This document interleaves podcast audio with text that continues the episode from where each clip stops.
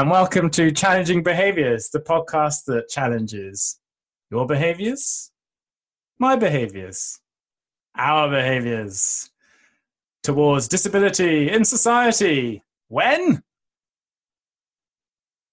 Everywhere. When? Every time. Today. In society today. Has that always been our intro? Because I don't remember it. I've said it quite a lot, yeah. I think I tend to say it when it was the ones that were just me, to be fair. So you probably didn't listen to them. I wouldn't. I, I don't think I can let that fly now that I'm here. When I'm not here, I'll let you do that. But not... We had our first ever... Well, let me explain. Uh, we've we've always said we're like an open door podcast. So the idea is like, if anyone who wants to come on and talk... We're happy to talk with anyone. We want to be that megaphone. So this is our first ever guest who's got in touch with us and been like, oh, I really like to talk. And that is Esther Ridgeway. Esther is an actor and also, and we talked about this quite a lot more than we were probably planning to. We were mainly supposed to talk about acting, but we got really involved in the fact uh, that she's a supply teacher. And we had a lot of talk about education. Um, Esther has Noonan syndrome, and I'm going to attempt this, and I'm really sorry if anyone is upset by the way I pronounce this, if I pronounce it incorrectly. Periventricular leukomalacia. She says it like like that when she says it. Um, so we talked about accessibility in terms of acting and uh, casting, um, exams, education, Uh, othering, P E, um, anything, anything else? He's looking. He's looking. Um, uh, so exam support specifically as well, not just the, not just the actual exam. Yeah. So we talk about uh, the experience of exams when you have a disability, and also Tom's experience of exams. Uh, Are you singling me out because my experience doesn't matter? Is that what yeah, you're saying? That's what I'm saying. I thought it actually, as far as the discussion went, it was really interesting to be. I'm only referencing it because it was something you talked about afterwards when no one would hear heard it or can hear it now. But I just wanted to get that little dig in at you. Uh, so we'll see you on the other side. Enjoy, oh, or don't. You just said, Jack, um, that you would have anyone on the podcast. Do what you want.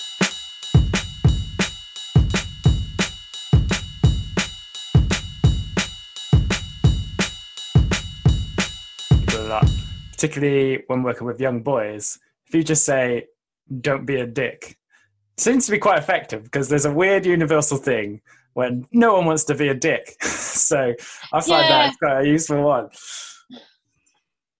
The thing is, I know for a fact... Or balance. I know for a fact that if I was to say, oh, look, don't be a dick, or something like that,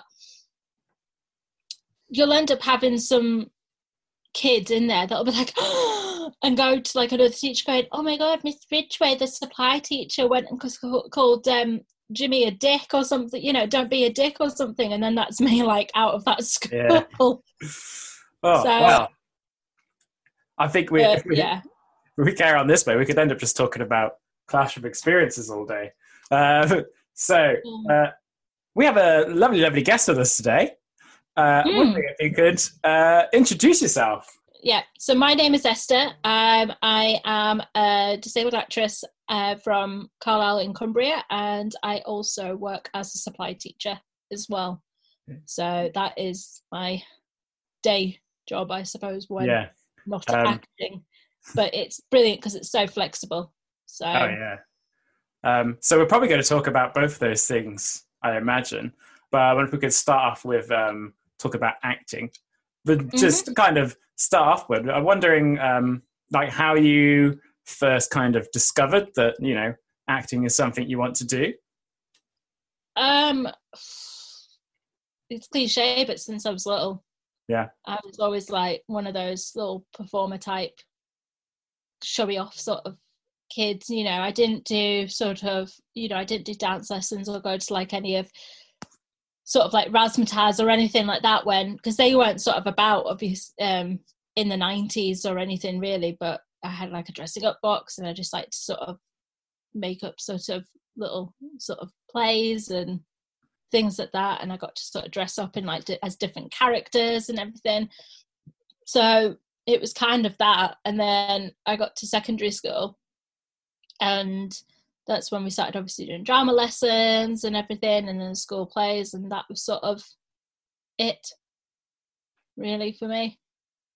So um and I really enjoyed it, um but unfortunately I had a drama teacher that uh, said that I would never make it as make it as an actress. I would never get a career in acting or anything. So I think that kind of uh, made me more determined than ever to uh, mm. pursue it even further, just to basically, I suppose, stick two fingers up at her and say, well, fuck you. Yeah, definitely. Um, I'm, I am very stubborn. You know, I think if um, someone tells me that I can't really sort of do something, or I'm not going to sort of be able to do it, you know, I kind of like to sort of prove a point. Yeah. Oh, yeah. And the, the teacher that had said that, were they saying that, you know, but because of the disability, or I what? Don't know. Um, I'm not massively sure, but you know, she was always putting me like in the chorus in the school plays, you know, where there wouldn't be that sort of many. She favoured like all the other sort of students. Um, you know, I think it's it's absolutely sort of bollocks when they say you can't teach acting, because yeah, it is something that is does come naturally to a lot of people and everything. There's lots of different sort of practitioners out there in different sort of ways to act. Like obviously you've got Stanislavski and you've got Meisner, and then you've got like Boal with like Forum Theatre. You know, you've got all of these different sort of techniques. So you can teach those techniques. So then as an actor and everything, you find the technique and everything that works for you. And unfortunately she was just sort of one of you know, what I think one of those, you know, she was basically like, oh, well, you can't teach acting. So, you know, you can't teach acting and everything. Like you, you've either got it or you haven't.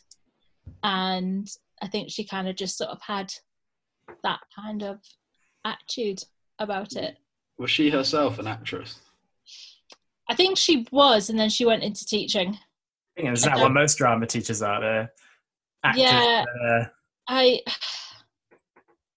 I can't really massively remember, because I mean it was two thousand seven when I left sixth form, so yeah, it's um yeah so it's been thirteen years since I left school, so it's been a, a long time. So I'm trying to sort of mm. um and she wasn't our she came in t- she was our drama teacher, I think, in year eight.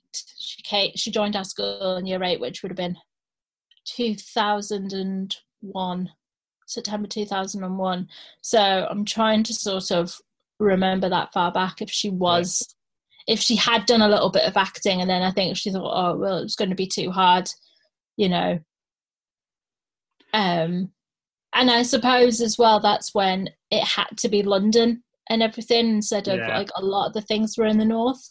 um And I suppose you don't have the sort of opportunities that you do now, like the social media and all of like the sort of different theatre companies that are starting out and everything, and short films, you know, where like people are setting up their own sort of film, like production companies, or like they're up and coming filmmakers and everything. They're able to start making their own films and web series and, you know, things like that.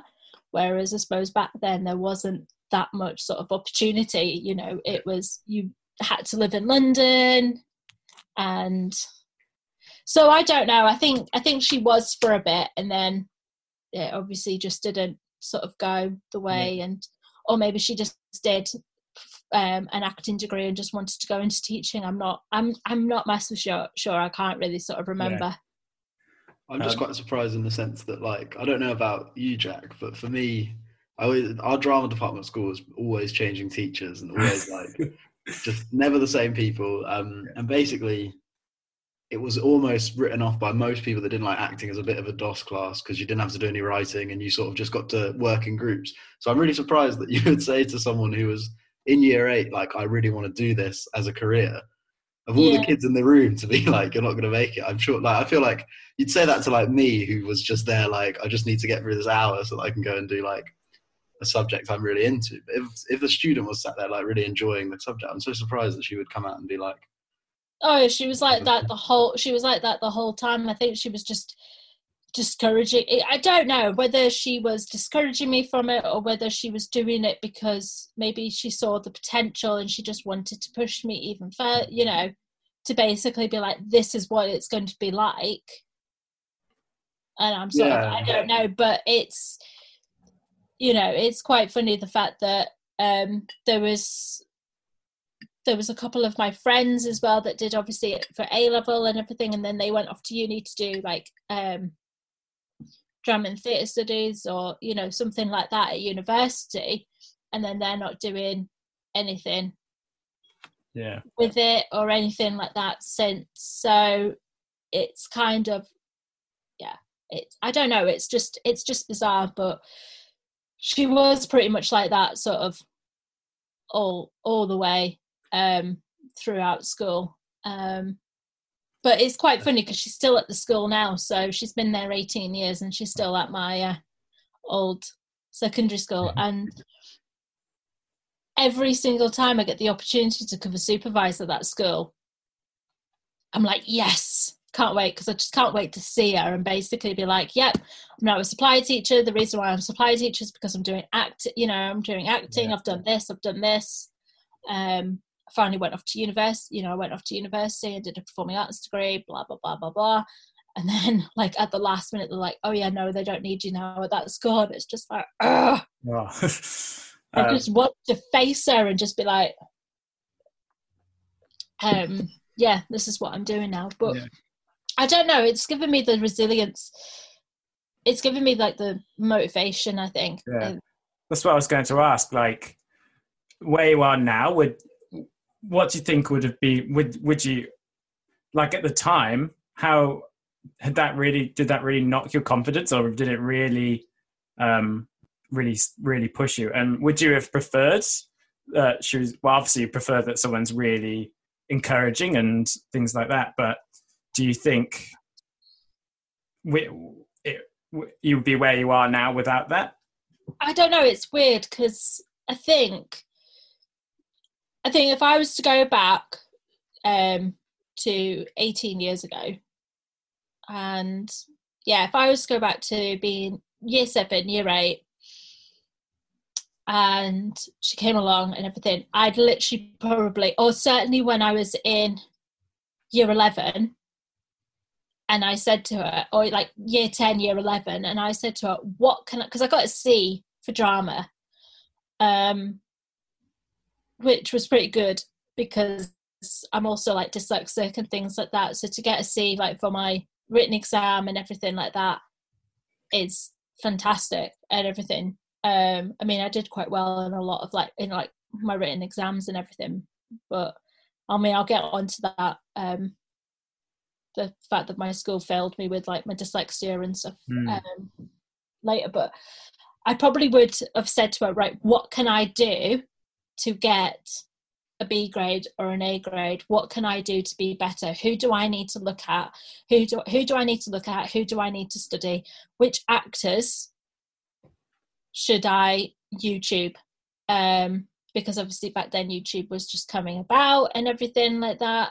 Or which, or go to my library and which, you know, which plays should I be reading and everything to find like really good monologues and stuff like that, or really good plays to study? Which practitioners should I be looking at? Which actors should I be going and go into my local library? Because obviously back then that's when if you wanted to rent like D V Ds and things like that at a really decent sort of price and everything, you could go to your local library and you could, you know, and I would just watch and study, and I think that's kind of what I wish for do- I was doing and yeah. everything. I think that's, but I don't know. I quite like the, I, I would have liked a bit more sort of support from her and everything and a little bit more praise, but I don't know. I quite like the fact that she was kind of a bit negative because, like I said, it kind of pushed me sort mm. of further. I think if she gave me a little bit of sort of praise and, oh yeah, that you're, you know, you're doing really well, and gave me like sort of better parts of like the school plays and stuff, I might not have been as determined. Yeah. I don't, I don't, I don't know. It's really hard to sort of, it's really hard because you just don't, you just don't know. But I know for a fact that if I was to go back, and again at, u- at uni, um, I, again at uni, I probably would have said, right, who do I need to look at? Who do I need to study yeah. harder and further? You know, what practices do I need to really sort of adapt? Yeah. So, yeah. Just just one last thing um, about this teacher. I know we've really focused on this drama teacher, but I'm really curious because it's reminded me of, uh, yeah, it's reminded me of an um, experience I had at school. And I'm just curious, just for one kind of last bit of comparison, um, when when she um, like said these things to you, was it like one-to-one, or was she saying this to you in front of other children, like um, young people? If you can remember, I know you said it's a long time ago. I think she said a few negative sort of things in the class in front of obviously everyone. Like, you know, when you would do, you know, when you'd get up and you do a task and then you all had to get up in your groups and do, and then she would mm-hmm. sort of give a bit of feedback and stuff like that. I think some of it was then, but a lot of it sort of was one-to-one, or at least when I had a few of my friends around, she would sort of do it. Mm. And would she do like, that to, to them as well? Oh, no. Because mm. I, I had, it was a biology teacher one time. So I have um, dyspraxia. So doing kind of written work, it took me a much like longer time because yeah. it's a lot slower writing kind of thing. And obviously trying to uh, focus my scrambly brain. um, and I just remember this one time where we were doing work and I was much behind everyone else, and she just came over and saw us behind and pretty much shouted in front of the whole class, like saying, how come you never finish your work when everyone else does? And I said, well, I have dyspraxia and it, it just takes me a bit longer. And then she literally shouted this, pretty not quite exactly in my face, but as close as you could possibly be, was, don't use that as an excuse, and just walked off. And uh, that's something wow. that, like, having that done one-on-one, bad enough, but in front of everyone else was just awful. And then when my no, mum uh, called up about it, she then denied it. the um, I was going to say more, not about your teacher specifically, but in terms of, because you're saying that it was quite motivating. I've got like an example of one-on-one and in front of the class, and the two different effects it had on me is like studying. Because when I was doing philosophy A S, I got um, me and one of my friends, there was only like fifteen of us in the class, and we were all quite like close because we'd all been working the same year. And uh, the teacher gave like me and one of my friends zero out of ten on this essay, quite near to the exam. And um, like he didn't point it out when he gave it to me, but obviously I was a bit like, what? And then one of my friends eventually just said, sir, how have you managed to give Tom and my friend um, zero out of ten? Like they must have written something that you could have given marks for. And he just like in front of the whole class was just like, yeah, they just didn't write about the question. They didn't do this. They didn't do that. And I um I ended up dropping it for A two because I was like, I'm obviously not good at it. I got zero out of ten. There's like no way back from that. And on results day, like I had, I got a C in the A S, so I would have been fine to do the A two. Yeah. I remember him coming up to me and like asking me why I dropped it. And I was like, well, you gave me zero out of ten. And like in front of the whole class just said that I had no idea how to do the question.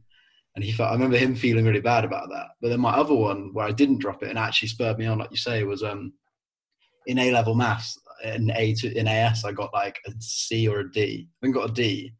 And then my teacher, one-to-one, was really nice about it, but was like, most people do worse than the year after, so you could be on course for an E.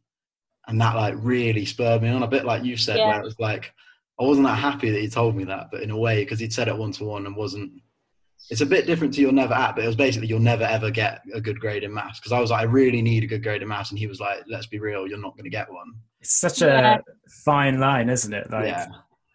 particularly though for those with disabilities, like because mm. I felt so like like othered because of that. Like, yeah. it, and that's not the only time where it was really like pointed out and just in front of a class. Like teachers would just, you know, because my handwriting was so messy all the time, just out loud, yeah. be, like criticize it just in front of the whole class. And um, you know, that that you know that didn't spur me on at all.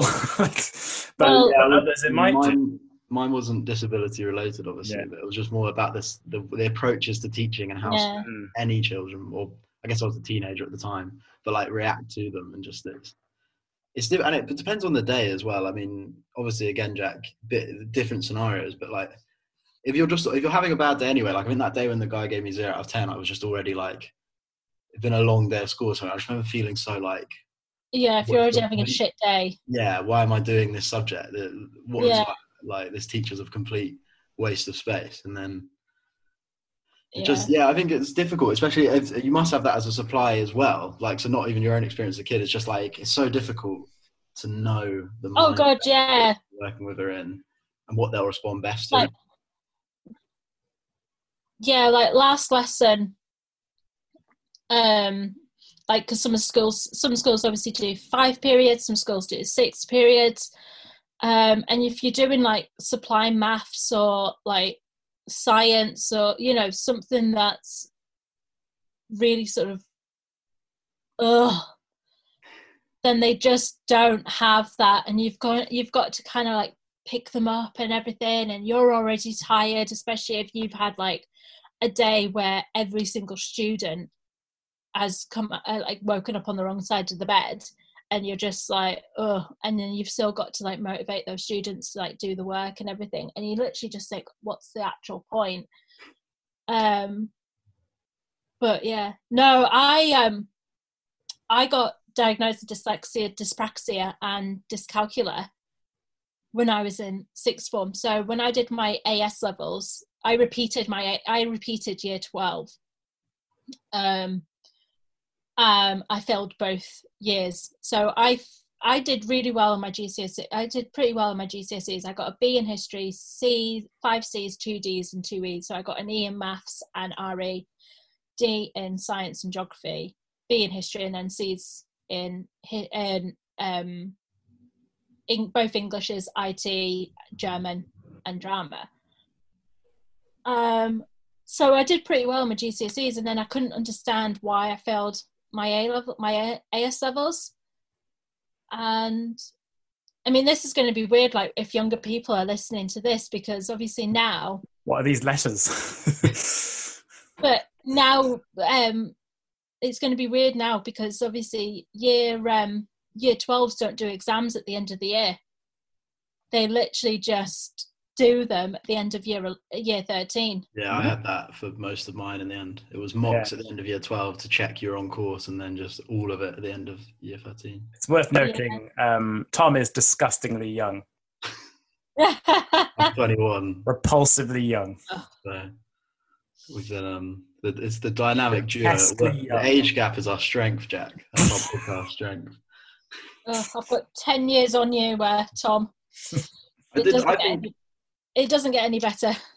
I think in general with A levels though, I mean, obviously with the um, disability, it must be even harder, especially because you said that you yeah. didn't get the support, which I guess we'll move on to. Yeah. But just in terms yeah. of at a base level, like A levels is one of the weirdest times of studying like you can do, because it's like three completely different subjects, yeah. two years, and you've sort of got lessons all the time on all these different topics. And I know like for myself and like a lot of people, it's just it's like grueling. Like one of our teachers was just like, it will be like the what two of the hardest years of study that you'll have, because you're combining yeah. all these things. And like even like the day we're filming like was results day recently, and there was the massive government cock up, and like the level to which that just blows my mind to have all that happen is, whereas you go to uni and I mean you can do a joint honours and everything, whereas you go to uni and you just do one subject for the three years. yeah. Or, um, or you go to col- that's why I meant college. Or you go to college and you can do either film studies, um, performing arts, like a B Tech, like you know, all of that, and it's literally just one subject for two years. Yeah. Um, interesting. And it's like, well, I would rather have done something like that. You know, I think, you know, it's, you know, unless you want to obviously be like, a, you know, I mean, I, I did eventually do a B Tech and everything, and I, it was so much better than being at yeah. sixth form. I had exactly the same experience. I had a very brief um, sixth form stint, um, and then found going into a B Tech in media, like, so much easier. Though I barely passed that, but still. Um, but it is, um, just coming back a little bit, saying about the amount of support in uh, the sixth form. Like, I, I, at least in my experience, I found this, the further I got up into the school experience, like from, say, year one to year eleven, well, to year twelve and beyond, the support I got got less and less and less. So, like, by year, other than being able to use a laptop for my exam um, in year eleven, um, that was pretty much all I got by that point. Like, as as it went on, I just started getting less and less support. Um, well, whether that was because sometimes I think with, at least with dyspraxia, um, no one knows what it is. Like, no one knows what it is. I have it. I don't know, really know what it is. Like, well, it's like so many coordination and yeah. concentration and everything. They're just, but I didn't get any support in school. So, um, so I had, where I grew up in Scotland first. Um, I lived um, in Scotland for ten years, and then we moved, and then we moved down to Carlisle. Uh, when so primary seven is year six, because uh, we don't have like reception, so we go primary one, two, three, four, five, six, seven. Yeah. And whereas here it's reception, so it's still seven years. Yeah. Essentially, um, and their school years are very, very weird. So obviously they start back at school in, in August and everything, and our sort of it's. end of September, it's start of September to the end of August. So if you're born on the thirty-first of August, you're the youngest in the year. If you're born on the first of September, you're the oldest. In Scotland, it's, and I think it's still the, I'm pretty sure it's still the same, but it's the first of March to the end of February, even though you don't go to school until, even though you don't start school until sort of um, middle of August. So I was twenty-third of February, so I was the youngest in my year. But then I would have people that were then a couple of, that then were, then when I moved down to, England, when I moved down to Carlisle, would have been, were, were in my year, but they would have been a year younger than me. And then I would have had someone who was born in like the top end of eighty-eight, who would have been in the year above me, but been in my year. So yeah. When I started, I was four. But then there were people that were already turning six in primary one. So by the time I turned five, I was already in a class with like six year with some six year olds and everything like that. It was really sort of bizarre. Yeah, that is. Um, I didn't know that. That's, uh... Yeah, so I was kind of sort of a bit behind then and everything, and I got an hour a week with someone. Just to go through my workbooks, like my English and my maths, but also do like things with fine motor skills. So I was doing like hand strengthening exercises and mm-hmm. a bit of like hand-eye coordination. So we'd probably get like um, one of those like soft volleyball type um, that you used to get in primary schools and everything. And we would do a bit of throwing and catching and like I said, like fine motor skills and everything just to sort of help with that. And then I moved to, I moved to, down to Carlisle, I moved to Kent Bampton. I was uh, there for nine months and I didn't really get a lot of sort of support. And this was weird as well because we didn't really do, they, they don't do science. Well, I don't know if they don't do science in primary school now, but they didn't do science at all. Mm-hmm. When I was there, you know, you learn a little bit about like um, the water cycle and you know little basic sort of bits, but you never did full-on science lessons. And again, we don't do SATs and things like that, you know. Yeah. We never did any sort of exams, and all of a sudden I got thrusted into this fact that I had to learn another lesson, so I was behind in that and had to prepare for SATs, you know, because we moved down in, I started in December, so, you know, literally after Christmas and everything, it would be sort of getting ready to do all your SATs and mm-hmm. doing like mock sort of SATs and this, that and the other. Um, and then when I moved, then when I went to secondary school, I didn't get any sort of support. You know, it was in my, obviously my notes and everything that I probably would need learning support. And it basically was, as long as I could write a sentence, all right. Yeah. And as long as I could read a paragraph, that was it. I didn't need yeah. any support whatsoever. And if I'd had a teaching assistant with me for the first, up until at least year nine, I probably would have done an awful lot sort of better, but I didn't have any of that. The only teacher that, none of my English teachers really sort of picked up on my dyslexia or anything like that. The only teacher that did is because my handwriting was atrocious. Like, you just couldn't read anything. And my history teacher told me to write a line and then miss a line. Yeah. In my workbook. So then she would be able to sort of read everything. But that was sort of it. And then, like I said, I failed my first year of my A of my A Ss. And my mum came and spoke to the head of um, sixth form. She said, look, she passed all of her G C S Es. I don't know how she managed to do this.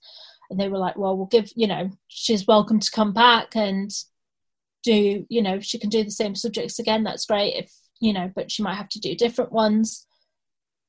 Um, and I did psychology, history, and then I still got to do drama and theatre studies. Um, instead of doing English and something else.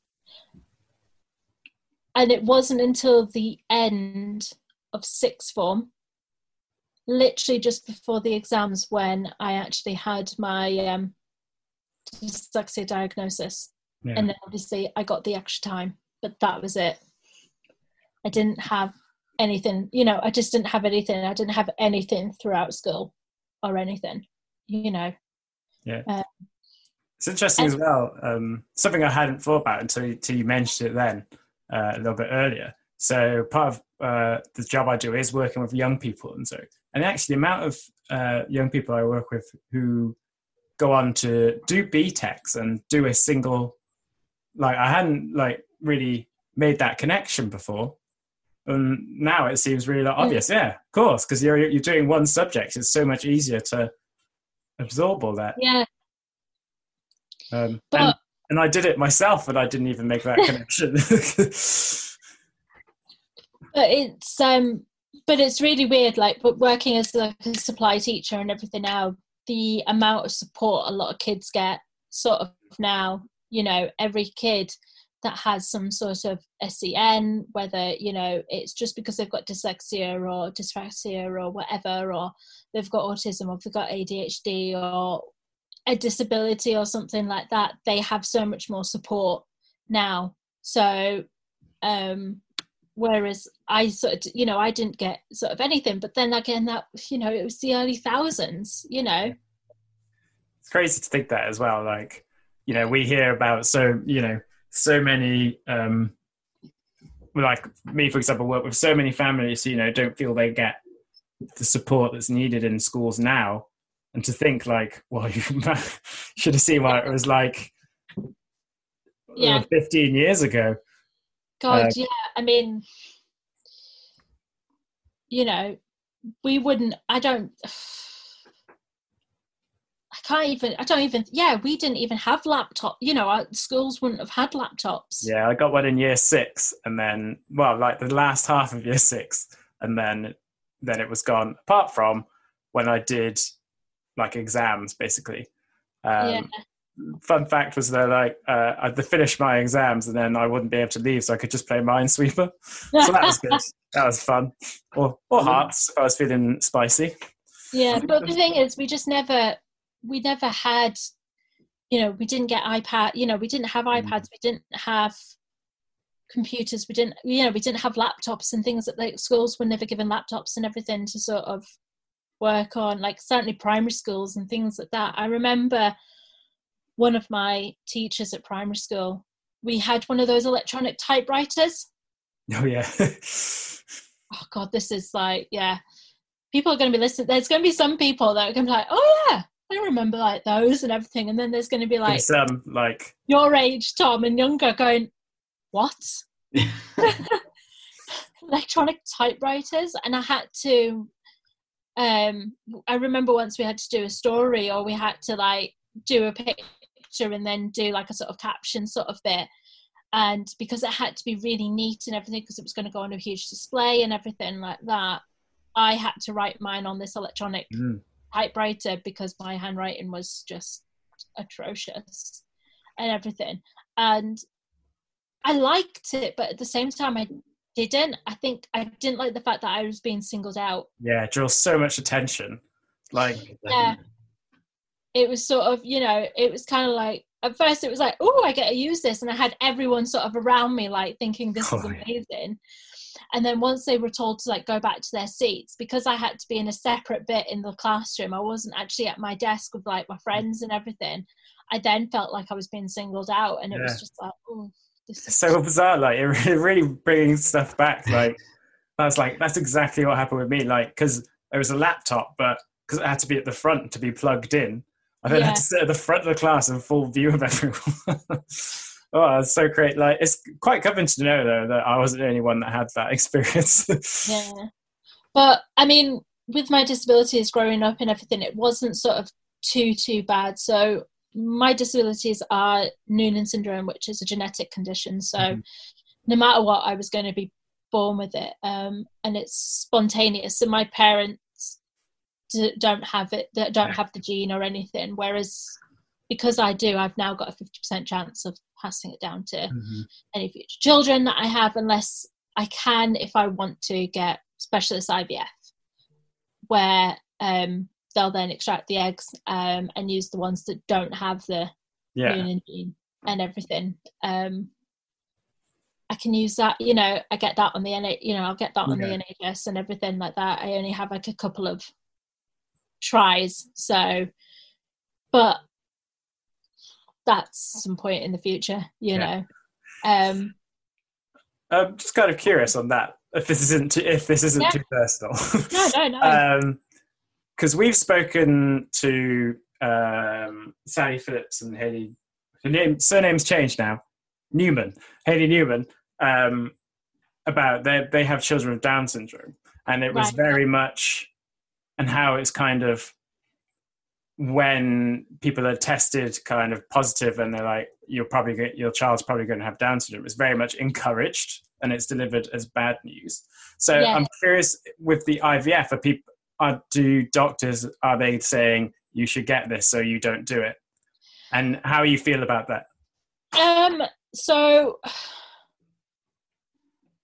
um, I didn't get all my diagnoses until three years ago. So mm. I got it, it when I was twenty-seven, just before I turned twenty-eight. And then I had to see um, a genetics counsellor mm. and everything, and just talk to them about it. And they were, they sort of said it. And he basically said, this is the information in case you want it. It's up to you if you want to go down that route. Excellent. Um, And, you know, it's it's sort of my decision. I know that I've got those two, you know, I know I've got that option. I know I probably have, I know I've got two tries on the N H S or something like that.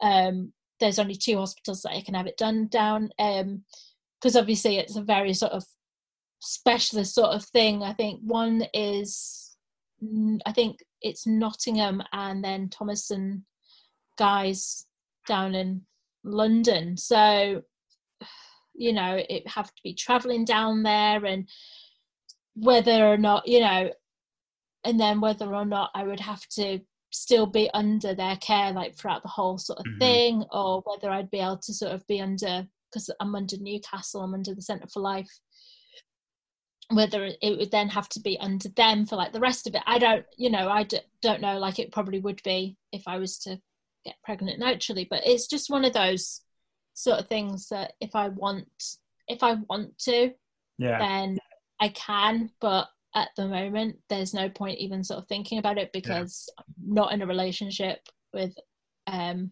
a guy or, you know, so there's no point me sort of thinking about that because... Yeah. Yeah. Uh, you know, it's not it's not going to happen anytime soon, but um yeah I don't I don't it is a very tough sort of thing, you know. I think, you know, it is very sort of like you were saying, because it was Sally Phillips, wasn't it? Yes.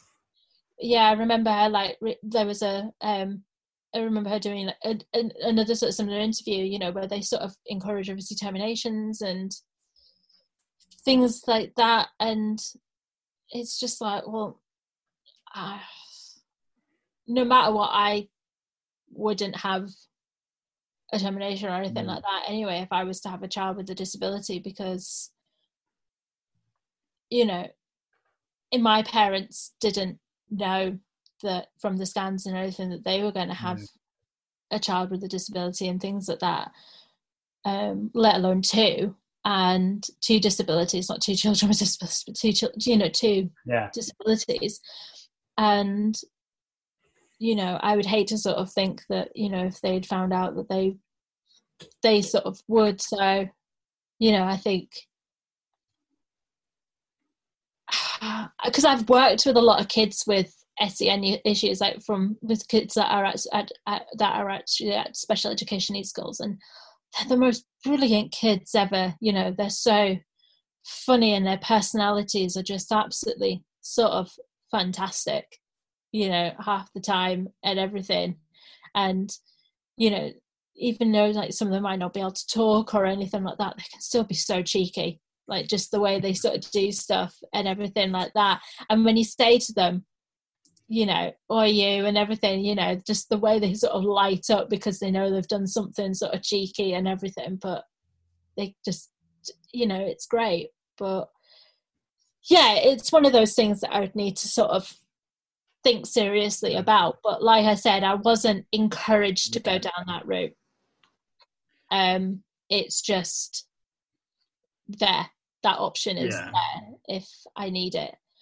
Um, but like I said, I'm not in any, you know, I'm not in any position to sort of over sort of think it. So yeah, no matter what, with the Noonan syndrome, that was always going to be genetic and everything, and that affects my heart, uh, muscles, uh, signals from my brain don't always get to places and everything. So I've got like a lot of mixed up signals. So yeah.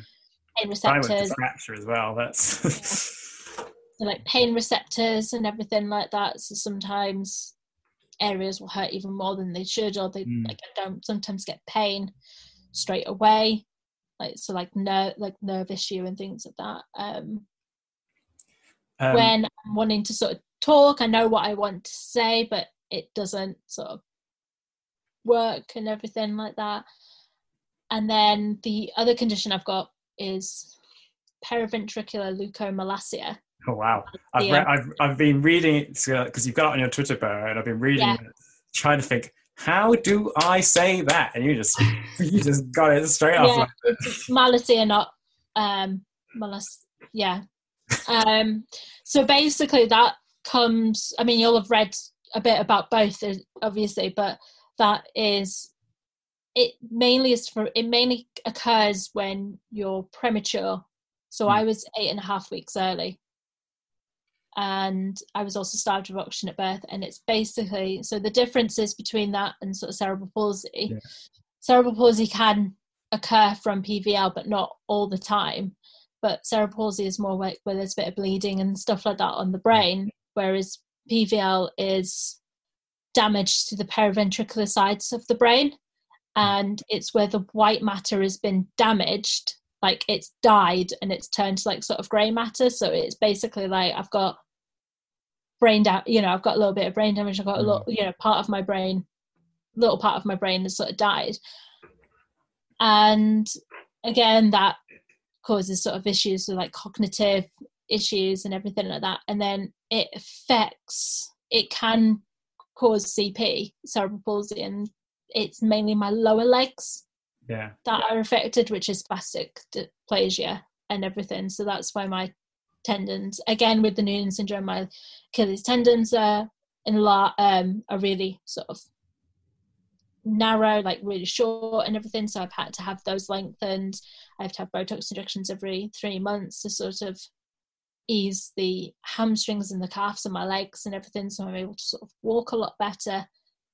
Um, that could have been prevented a little bit more, because even though I was eight and a half weeks early, I was starved of oxygen at birth. I'd had a very sort of difficult birth at Shrewsbury Hospital, which obviously is one of the hospitals that's been under a lot of sort of um investigation for sort of n- neglect sort of during like births and everything. Mm-hmm. um so I came I was breech and I was stuck, and they really I think should have done an emergency cesarean or something like that, but instead they just fought with me with forceps and everything, and obviously just didn't see yeah. the necessity of getting me, you know, out quick quickly and probably safely and everything like that. So um yeah so that could have been slightly avoided. yeah um but yeah so growing up I had to wear splints and everything, but yeah that's yeah that was sort of that. So school with my but so school with my disabilities, apart from when I was having to wear splints and everything, I didn't need to wear, I didn't wear them at secondary school because um, I stupidly chose not to, because yeah. I think I was scared that I was going to get bullied. Again, it was that whole sort of sig- um, singling me out. And I'd moved from a school up in Scotland where I had like a good support network and everything, because I had all the kids from primary school that were in the year, you know, in the years sort of above me and in my year and everything, and the ones that were sort of in the year below me but technically were in the same year from same year as me if I was in England, to going to a school in England where I'd only known some people for a few months and we all weren't going to the same school. And I think in some ways I just didn't want to wear splints and everything when I was in secondary school, because I just didn't want to get bullied and everything like that, because there were a few kids that bullied me at primary in Scotland, but I thought it was going to be ten times worse because I didn't have a huge yeah. support, if you like. But I'm interested um with regards to school, and I've got sort of two questions about exams, mm. but also about what you've both picked up or both mentioned about sort of um feeling a bit singled out, even by the, the sometimes supports in place, like the laptop or the typewriter thing.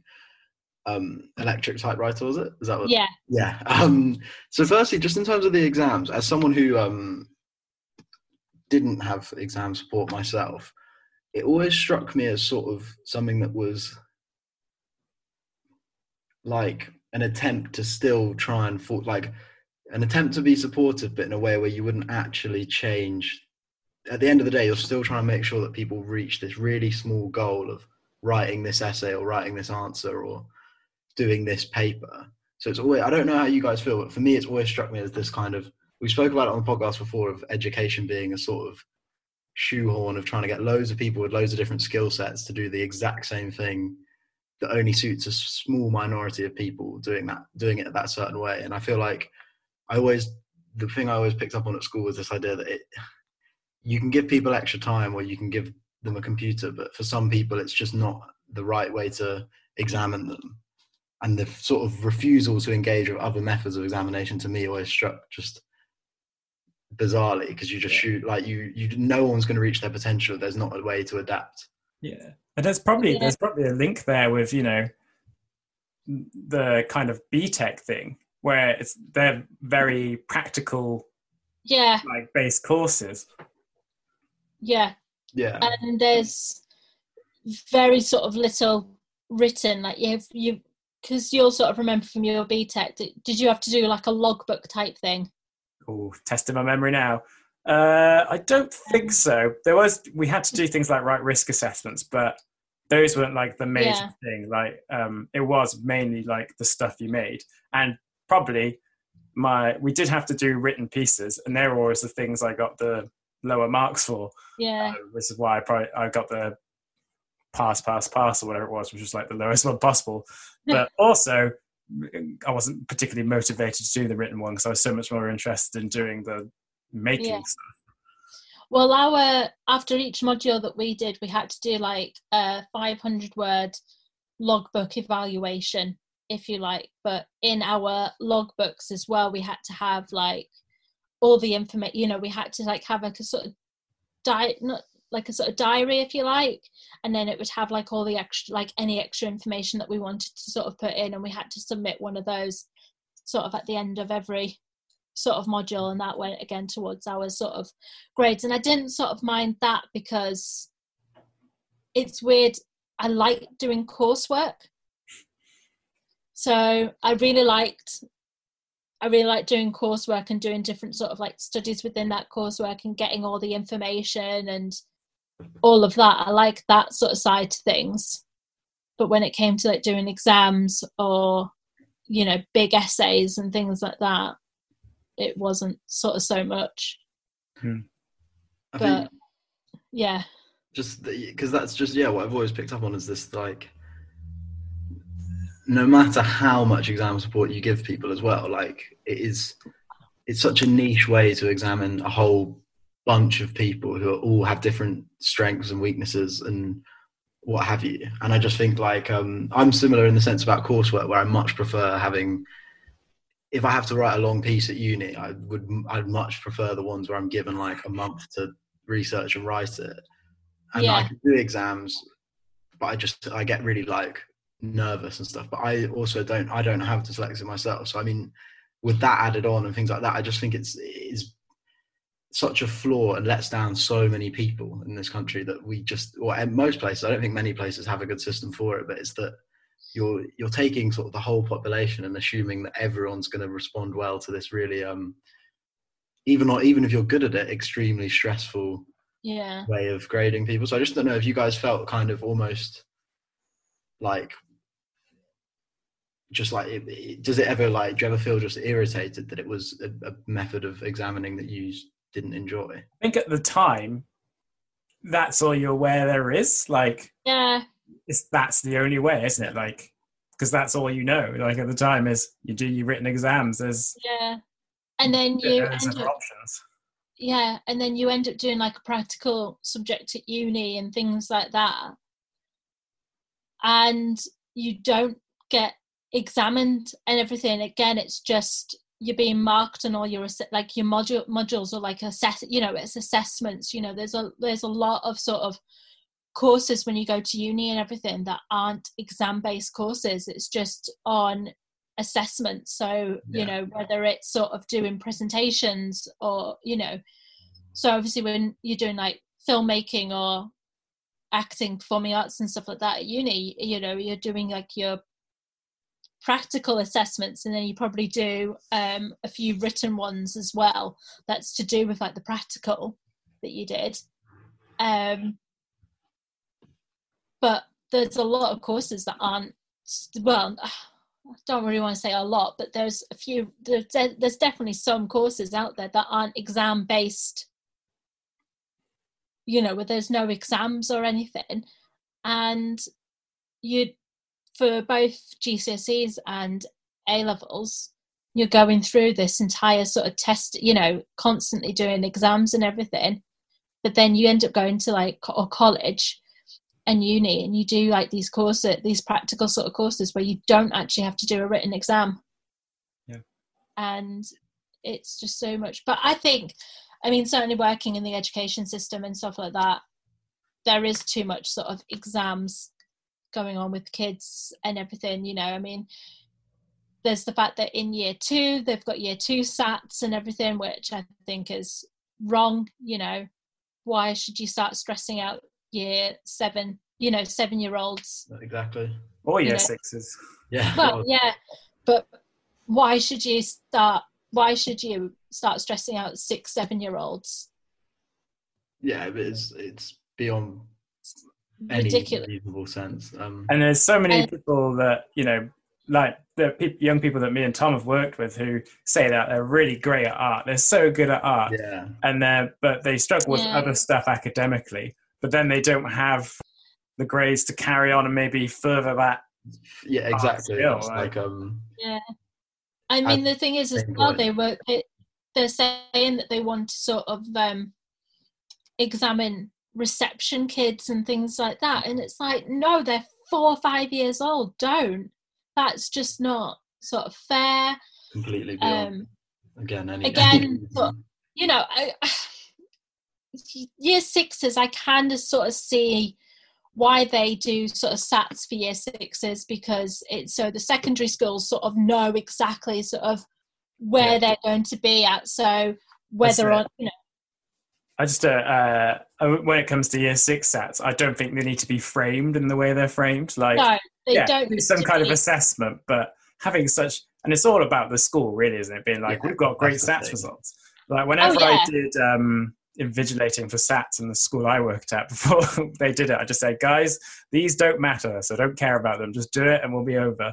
And yeah. that, just having that kind of, kind yeah, of really. stress gone was, you know, but, yes so but then there's other schools, because I remember being at my I can't remember being at my school at the end of like or at the end of every term, and certainly like the summer in year seven and eight, certainly we had to do exams, like end of year sort of exams and everything. So then we knew what set we had to be in the next year. It was basically just, it was based just on how we dealt with our, you know, how we were in the lessons throughout the year and everything. You know, we would get our end of year reports, and it would say sort of the grade that we were working at, um, like our predicted sort of grades and the grade that we are at now, you know, even from sort of year seven, year eight, year nine. Um, and again, like in the teacher's comments, you know, saying, look, you know, she's going to be going into set three maths or set two, you know, things like that. Um, but the schools that I've gone into, and they're doing, you know, end of year exams, you know, or end of term exams yeah. and everything like that. And I mean, it's just getting too much. I mean, they obviously, you do, you know, they don't, they don't do year nine SATs anymore. There's no more, there's no more year nine SATs, but it's just, there is just too much pressure on kids nowadays to have to do well and everything. And I mean, I know there's been times when I've gone in as a supply teacher, and I sometimes have been a bit sort of like harsh on the kids to get them to do sort of the work, but that's because I don't want them to mess around, and I don't want them to sort of ruin anyone else's sort of potential. But, you know, the ones that are capable, you know, that are capable of doing the work, like to be able to sort of concentrate and everything. But there is just way too much pressure, I think, on kids now to have to do exams and have to do well and have to go off to university, when it's not always the answer. Yeah, no, exactly. Um, we've we've uh, we've been very focused on education. Yeah, so yeah. we can go, move back to acting. Um, oh, just before um, just before we go into this, there was one teacher as well at my school who was my P E teacher, oh. and yeah, she she kind of. Again, you know, because before I got all my sort of diagnoses and everything, because obviously I was born very premature and I had like the starvation of oxygen and everything. Mm-hmm. The initial diagnosis that I had was very, was mild cerebral palsy anyway. And that's what I had up until I was about eighteen. And my P E teacher and everything knew that. She knew that I had a heart condition and everything. And I basically had a P E teacher that, despite the fact that on sort of my notes and everything, I had a heart condition and disability and everything, it didn't matter.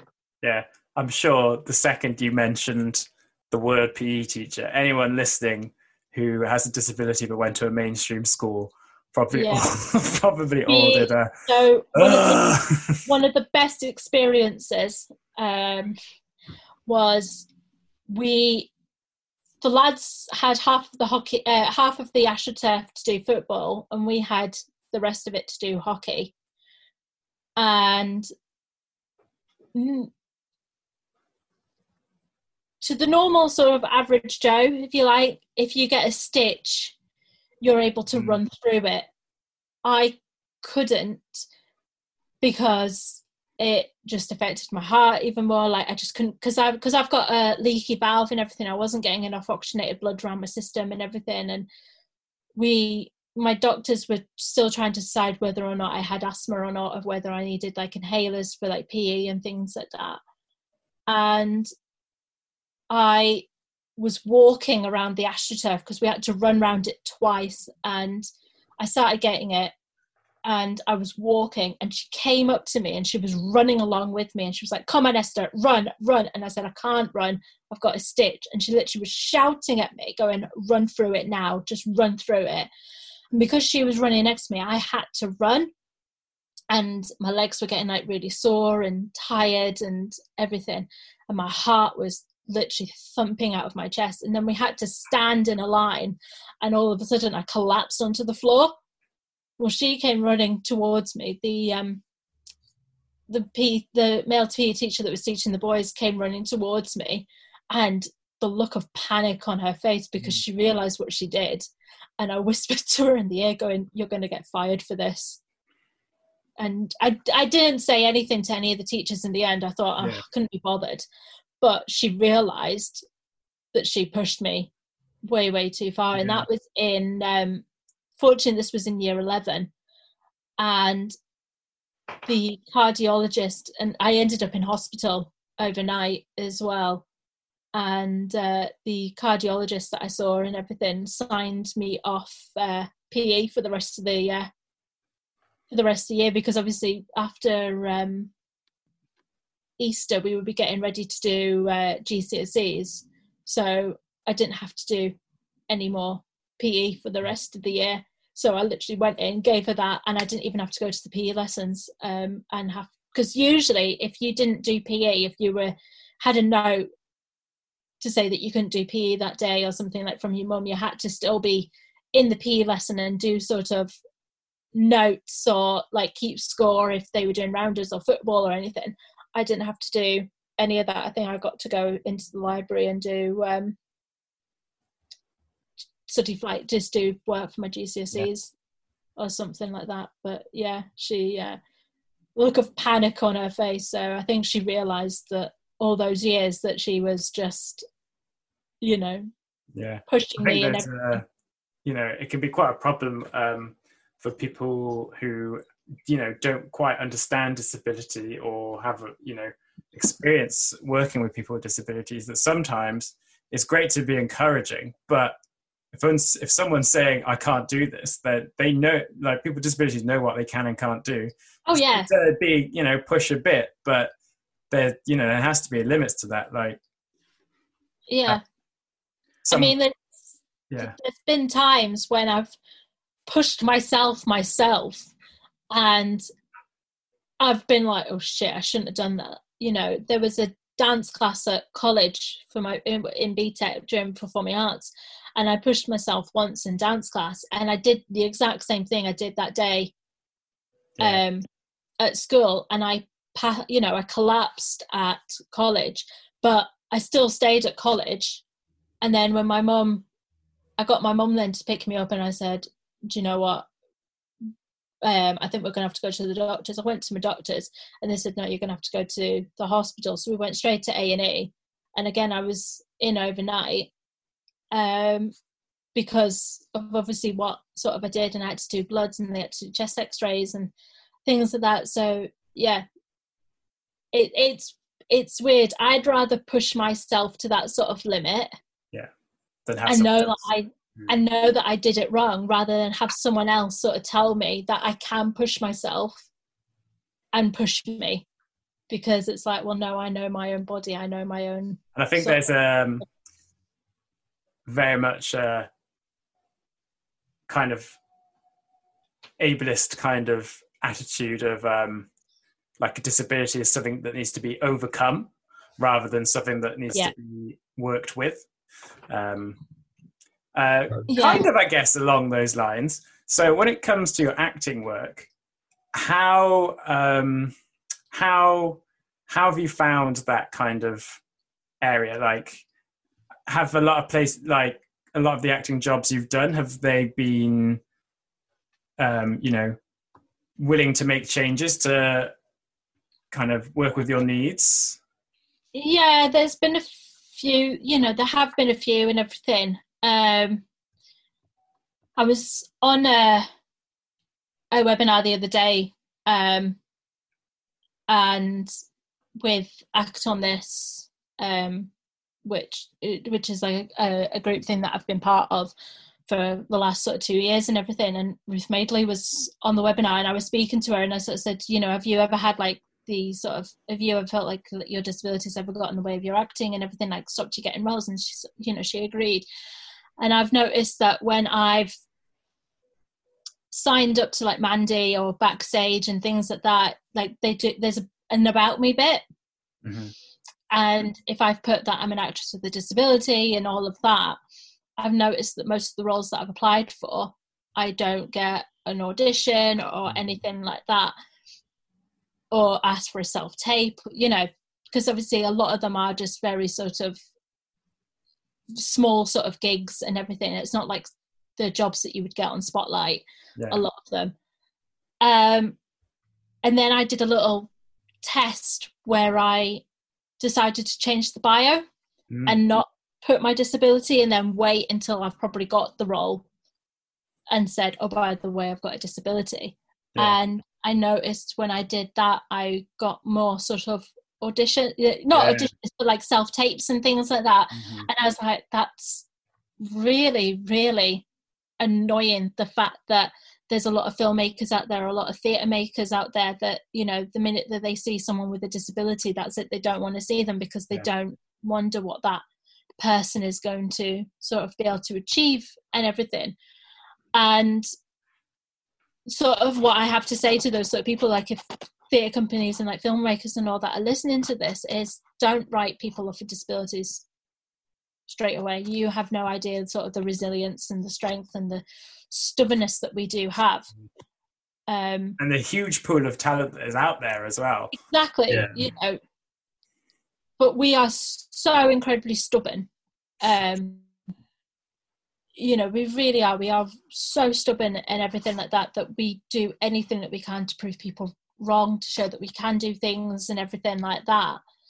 Um, and the fact that we get overlooked so many times. So it's definitely that. I think when it comes to like castings and stuff, and I know sort of, as an actor, you know, you could be applying for like twenty acting jobs and things like that on this and only get like one audition anyway. Mm-hmm. But as a person with a disability, you could apply for twenty jobs and that's it. You just don't get any. Get yeah. any, or one hundred jobs and you don't get any at all, yeah. sort of thing. So, and it, a lot of things seem, based on the, on the conversation we had before with Adam Pearson, we've also speaking to, spoken to, um, yeah, R J Mitte, um, and you know, people are far more willing. Else, to, uh, R J Mitte, um, what's he in? Breaking Bad. He's uh, Walt Junior in Breaking oh, Bad. Oh yeah. Um, uh, yeah. I can't believe I had to do it. What's he in for Breaking Bad then? what, no, what's that I, thing? I couldn't. I couldn't. Uh, what's I that? Remember his, um, I, I don't remember. know if I pronounce it right. To be fair. Yeah. I... R J Mitte. But no. oh, he was brilliant and Breaking yeah. Bad. But, but oh, yeah, there's um, Breaking Bad, brilliant. Yeah, a lot of casting. I don't know how it works. Directors, I guess, um, are more willing to cast non-disabled actors in yeah. disabled um, character roles as well. I'm um, so two years ago as well. I so um, uh, you might have seen it on my um. on my Twitter like a few weeks ago uh and a few weeks ago a few days ago so uh Ruth Madeley did something about celebrating disabled bodies and everything like that, and I tweeted and I showed a picture of my left leg that's got four scars on it. Mm. So two years ago I had sort of um so I had surgery on it too, and it's it's a blessing in disguise, this as well, because I was at my cousin's house four years ago and I fell down her stairs. So I didn't have any lights on except that the window um, that was on the stairs and everything, there was a street light outside. So I thought, oh, there's enough light going into the house for me to be able to go up and down stairs without having to have a light on and disturb everyone, because I was sleeping downstairs in the pull-out couch. And I missed the last three steps and I landed on my ankle. Yeah. And I mean, I thought it was broken because I heard a snap and the pain was brutal. Um, but because I walk on the side of my feet and my toes and everything, my feet are kind of sort of already slightly sort of like that yeah. when they're up. But I'd actually done that to my ankle. So I'd completely sort of snapped it that way. Yeah, and cool. This was up in Perth, and Perth Hospital said, oh yeah, you've just sprained it. I hadn't sprained it. I'd uh, ruptured the entire tendon. And I'd been, yeah, and I'd been walking on it for nearly two years by the time I'd had the operation. Oh, so God. I had the operation, so I had the operation on it in the July. And obviously I did it towards the end of September in two thousand sixteen. So by the time I'd had the operation, I'd pretty much, you know, been walking on it. So they had to take a tendon out of my leg, replace the one in my ankle, realign the ankle, um, lengthen my Achilles tendon, and then they cut into the front of the foot into the muscle to sort of spread it out. So then I don't walk on my uh, toes. Yeah. Um, the only unfortunate thing is I can't hop or jump on that foot still, and I actually can't go on my toes if I need to reach anything. But I'm due to have the same surgery on this, and I put a picture of those um of my foot and those scars and everything to sort of show sort of what I go through and everything. So yeah, yeah. It, it's pretty, but you know, but um so after I'd had that and everything, that's when I started really looking into sort of a bit more sort of a disability and things like that and my acting, and I ended up getting involved with Dank Mank, so Disabled Artist Networking Community, and it's based up in Manchester, and that's who I've managed to sort of meet a lot of casting directors and um casting directors, some directors, other theatre makers, everything. And they are trying their hardest yeah. to cast disabled people in a, in disabled roles, and also cast disabled people in other sort of roles yeah. where the story isn't just about their disability. Yeah, and that's that's the ideal, isn't it? Like, we get to a point where you can have a disabled actor playing a character where their disability isn't the story. Yeah. And I mean, you know, there are going to be, there, there's going to be some thing, there's going to be some programs out there where, you know, disability is the main storyline and everything, but still cast a disabled character in those roles because they are more likely to, you know, understand the, that they they all have lived through that scenario or part of that scenario and everything. And again, sort of going on to like Ruth, you know, Ruth Madeley, uh, she got cast in the um, in Years and Years, but the character wasn't the character that she played wasn't necessarily a, a disabled character. Yeah. Um, and I think they put in the condition that she's got into the storyline, but it wasn't part of her storyline or journey. Yeah, or just anything. Like R J in Breaking Bad. And like when we've asked, yeah.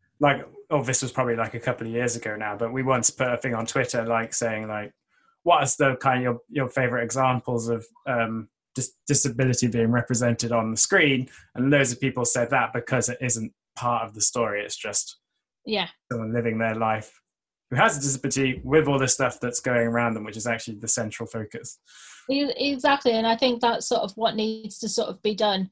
You know, I think, um, you know, like I said, when I got to have a chance to speak to Ruth last week, you know, on um, Thursday, you know, she sort of said just, um, she was like, you know, what's stopping these casting directors casting myself or you or other people with disabilities into these roles just because they're not a disabled character or there's not got nothing to do with like their disability, because they can still, you know, we can still have relationships. We can hold down, you know, here I am, I'm an, you know, I'm a person with a disability and I'm working as a supply teacher.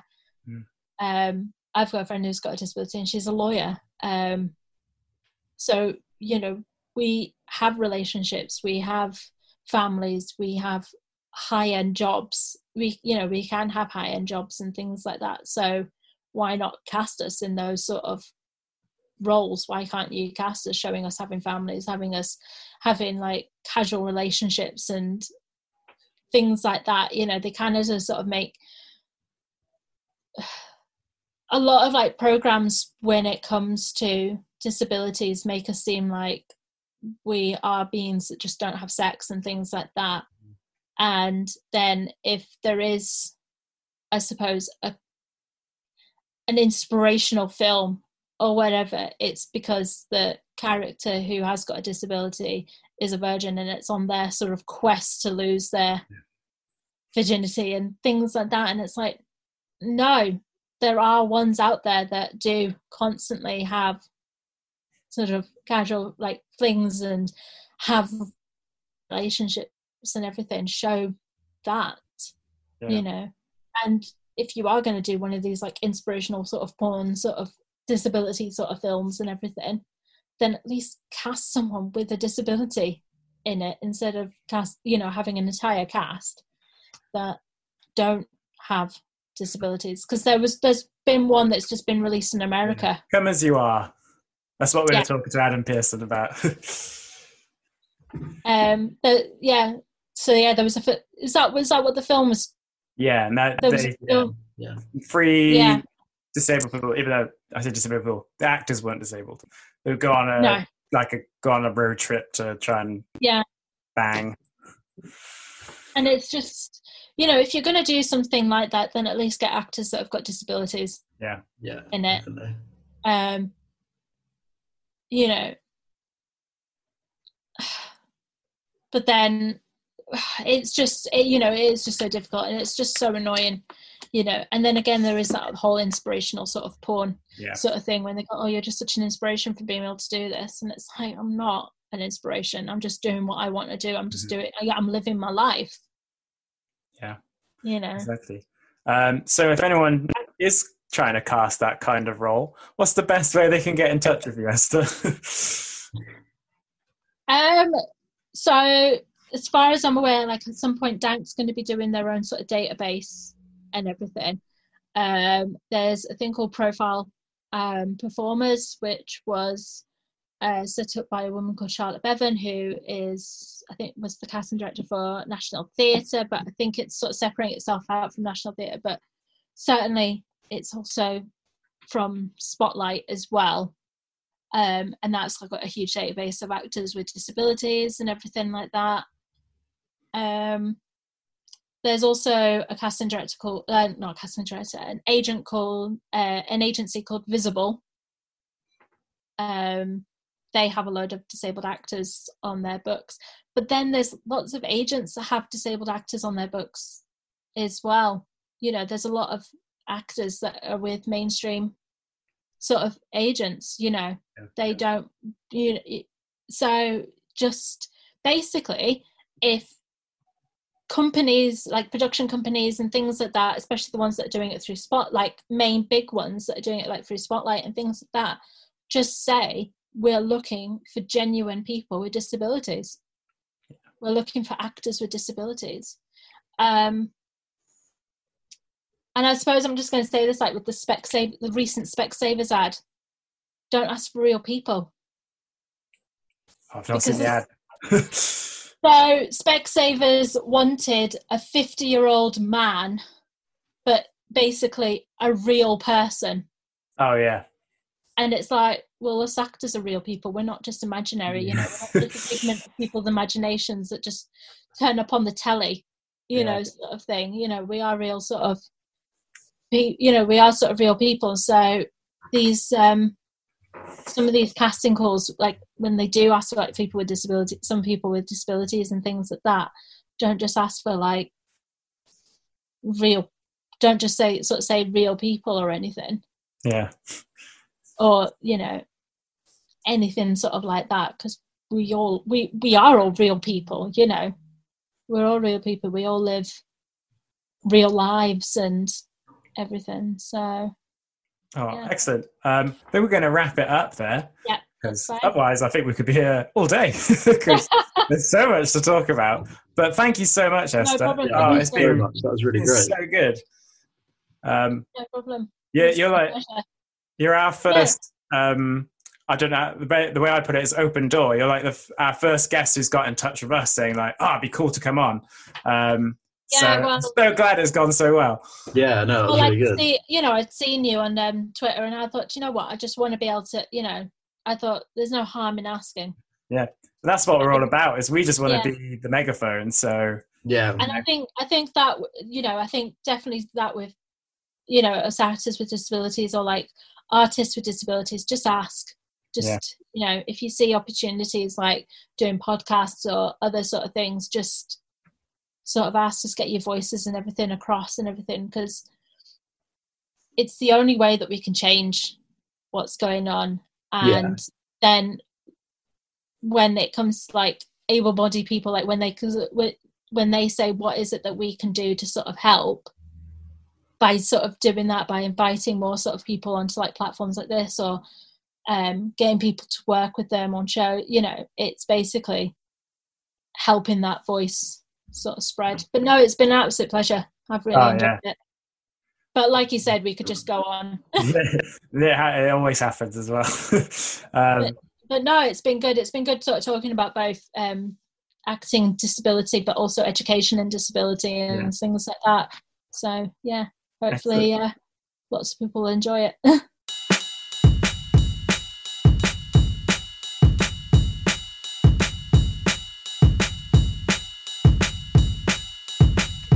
Fuck a doodle do. What an episode. What a corker. What an absolute stone cold classic. Thank you okay. so much, Esther, yeah. for coming on and... yeah, we're covering so many different subjects. Really cool, and really cool to like, like meet someone for the first time and have that kind of discussion with them. Um, you know, when we have like, we've got a few more lined up, having someone who's like asked to come on, and we may not know them as well as some of the other guests we've had on.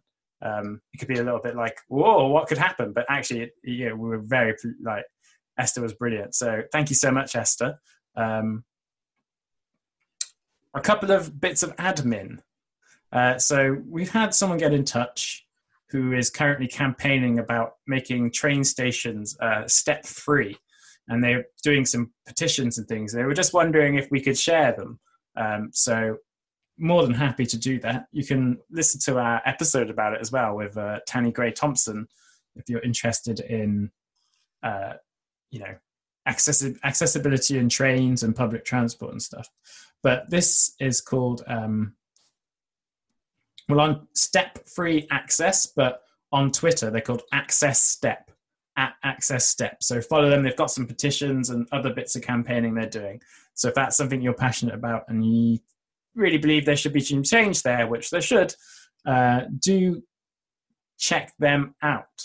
And then we've got another thing that isn't so much podcast and disability related as well.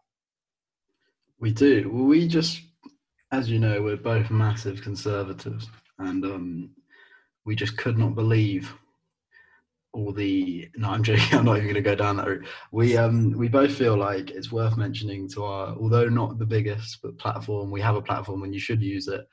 Um, just about the recent refugee stuff, that it's worth just flagging it up and saying if anyone's listening and wants to get involved. One of the particular charities we found is Refugees at Home, which connects people with spare rooms and asylum seekers or refugees who need accommodation. Again, not to be sort of virtue signaling or anything like that. We just feel like we're lucky to have a platform of however many listeners, and it's truly awful what's happening and the way it's being covered. So we just wanted to sort of extend some support and say that if anyone is genuinely interested in getting involved, at Refugees at Home is one of the many, many places where you could go to start sort of attempting to help, basically. Yeah, I think that's... Yeah, definitely. And I've, if if if that particular way, which is, I believe, if you have spare rooms available and stuff, isn't well a way that works for you, I'm sure, you know, you, there's lots of different other ways you can... Yeah. Attend, you know, that even if just the, not... the first one that we, we went to, but um, yeah, again, not to sort of force anyone to do anything. We just thought we'd mention it because we are lucky to have some listeners who come back every week. Yeah. Somehow. We had some listeners in Croatia this week. Wow. Well, if they're still listening. And um, but yeah, so once again, yeah, thank you so much, uh, Esther. You can follow Esther at Essie Rose one on Twitter.